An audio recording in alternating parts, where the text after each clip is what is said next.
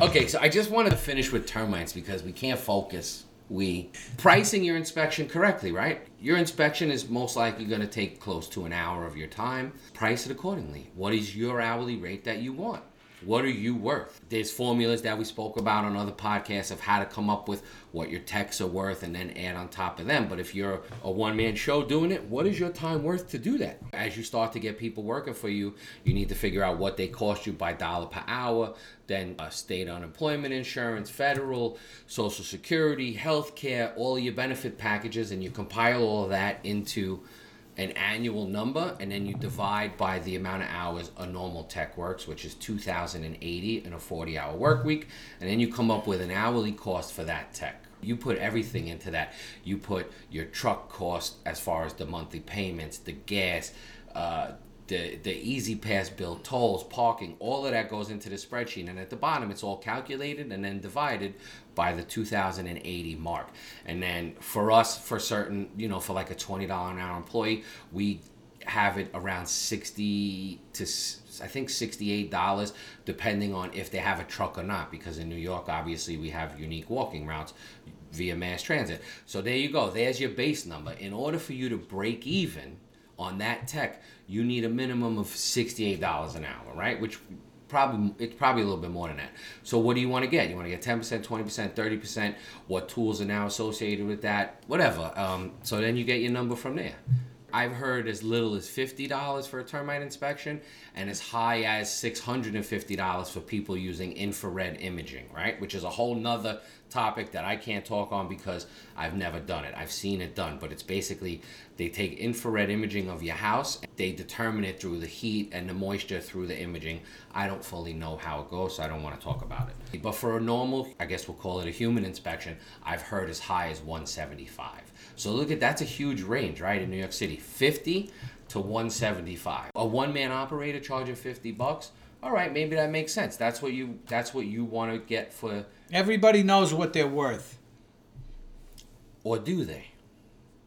Fifty dollar guy, I don't think he's worth too much. Well, I'll tell you right now, the guy that, that does it for fifty dollars has a minimum of seven employees.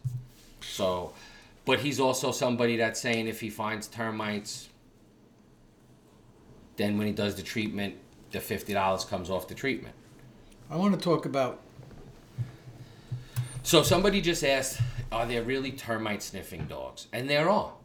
And I think it was Suburban uh, Yeah, yeah, in Long yeah. Island that bought one 15, was it what 20 listen, years- at over least- twenty years ago. he sold 20 years ago so probably close to 25 or 30 years ago right Yeah, so they have them they um, i don't know how they used to be i used to hear about them a lot in the south or areas where there's more termite pressure. When we go and pick up dogs we don't see any termite dogs anymore. We've only seen bedbug dogs. So i don't know if it's dying out but it i mean it's certainly a good tool to find termites.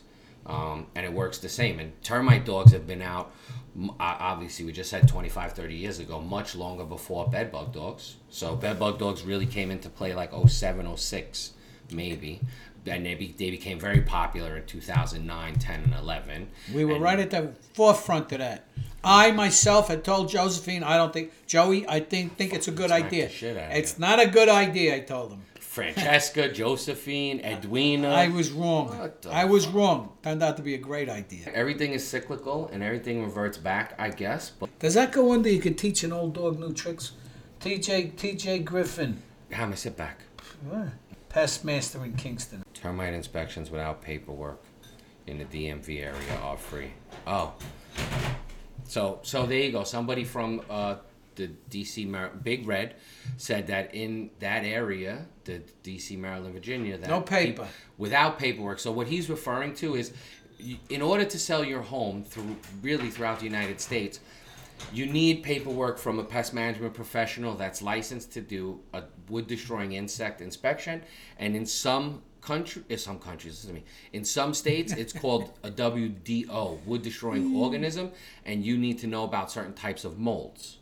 Well, we went down to a to a WDO boot camp in 2005, I think, and uh, I had never, I didn't know about mold, and it was WDO, wood destroying organisms, and they had certain types of white mold and black mold that you had to know about to get wood destroying organism license in Florida because it wasn't just carpenter ants. so Right, it- up here in the Northeast, wood destroying insect. You have termites, subterranean, eastern subterranean termites.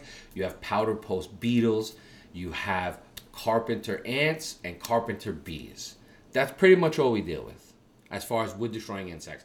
And when you're doing an inspection for for that paperwork that Tom's talking about, that the bank wants to know that the house that they're lending you money for is not does not have fall a, down. Yeah. does not have a wood destroying insect problem and if it does then you have to there's got to be a plan of remediation prior to the sale of the house right so what tom's saying is in the south if you just go and look at someone's house for an inspection as an estimate that there's no charge i think here in new york it's probably the same if somebody calls my company and says i think i have termites or i know i have termites then we will go out Give him an estimate. and give them an estimate. But yes, paperwork is kind of what they pay for because you're on the hook. National Pest Management Association many years ago created a form that every state, to my knowledge, approved, and all banks have really approved that they'll accept it. It's called the NPMA 33 form, and it basically you go through it and check stuff off. You you check off whether there's termites, what whether you saw signs of termites, whether you see if the house had previously been treated for termites, and how do you know if a house has been previously treated by termites? If you see the old school drill holes every foot to two foot and a half where the corks would go, you can see those spots. Or if you see bait stations around the house, or inside the house, if you see the drill holes by the boiler or whatever, that's how you would notice that. And then it goes on to like every area you might inspect attic, main level, second level, garage, exterior, and then it has a key on the side, 1 through 19, let's say, with with obstructions to your inspection. If you're in any house that's finished, like if you look at the wall behind me, that is an obstruction to a good termite inspection because what's behind that sheetrock is the wood that the termites would be in. So in this house, I would write fixed ceiling. There's a thing for fixed ceiling, fixed wall covering. The floor is wood throughout here, but there's some carpet. So I would write area rug unable to move or something like that. And then because the kitchen is over here, I would put cabinets, appliances, all as obstructions to a great inspection. And this is what the bank wants to see. And this form also helps you as the pest management professional because if for whatever reason this house Sandy hit, right? In 2012, Sandy hit. We had to open all the walls down here, and if we would have found termite damage after just buying a house, we could go back to the pest control company and say, "I found termite damage," and potentially want to sue them. And then we would, as the pest management company, pull up this record and say, "Hey, where'd you find the damage in that area that had a fixed wall?" So we did moisture meter, we, you know, moisture meter readings, and they were normal levels, and we we couldn't break through the wall and look for termites. Okay. I don't know how that would play out in court. Because Now we're going to counter sue you for a frivolous lawsuit. which you can't do. But so another tool that you that you might think about, but is very difficult to get the homeowner to subscribe to, is if you go onto this wall and you find high moisture meter levels, you can a drill and a borescope. So we have borescopes for other reasons, to go down into drains and to go behind stuff. A borescope is basically a micros- microscope. They make them very simple now that can attach to your phone via Bluetooth or even plug into your phone. And if you're doing a termite inspection and you get a hit on the wall with the moisture meter, you can drill a small hole if the person would let you to stick the borescope in and see if you see termites inside the wall. It's a crapshoot whether someone's going to let you do that, but if if you have those tools, you can say, "Hey, I got a high moisture reading here," and if the customer says, "I don't want you drilling in my house," on that same paper, you make a note that says, "I had a high reading in in the living room. I asked the customer if I could drill a hole and put a borescope in." Customer declined, and now the customer or the homeowner is going to sign that paper when you leave, and it's all there in writing. You know what I'm Now. saying? Yeah. Now, so I want to talk about Hold on. Let's wrap termites up. this has to do with pricing, Okay. which you were talking about. God bless you. Go. Thank you. Uh, So Harry, do you see that? He gave me the God bless you because of the time I did the thing that you loved. Anyway, pricing. I've run into people who thought were great exterminators. They called me in to look at stops, and of course, I was asking, "What are you getting?" And I'm like, "What are you doing? That's all you're charging them?" These were like quality stops. Well, they- they've been a customer for 25 years. So what? You know, they're screwing you. And and what I came away with the feeling was these customers own people like that. You're so afraid to raise the price. If they ask you to do something extra, oh, oh I won't charge you, or you'll charge them a minimum. Your time, you're a professional. Use it. And I didn't come up with this on my own. Um, I refer to a man, I bought his Brooklyn route, Seymour Levy, rest in peace, who taught me a good lesson, a very simple lesson. You have 10 customers that are $10 a piece. This is in the 70s, early 70s.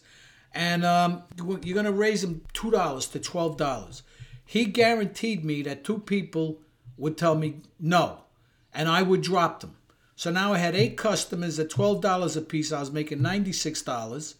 These two people that wouldn't pay the extra money were probably pains in the butt anyway. But now, if I spent 20 minutes in each of these stops, I now had 40 minutes to go look for other stops. And you know what?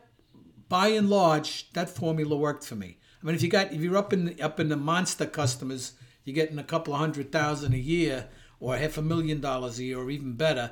eh, Twenty percent might be a little too much, but you got to stay current with your pricing. And well, I'm not there that long. So what? Your time is worth money. You're there ten minutes? So if you you $150 an hour, man, one sixth of 150. That's what you're worth. So charge them that. That's all I got to say about that. Wake up, God! Why are you so angry, Help you. bro? Because guys like you that. You got nothing to. You're retired. You know. live at the beach. yeah. Ah, what the f? Calm down. Living on a fixed income. Oh, shut the f- up. You're fucking crazy. So termites. Thank you. We got them. New of my York is Eastern subs. We're number four on the top. You know, on the top fifty. We're We're, getting number there. four. We're getting there. up, up and away, my beautiful balloon. Joe Carenti, if you're watching, please get a f***ing bed ready for him.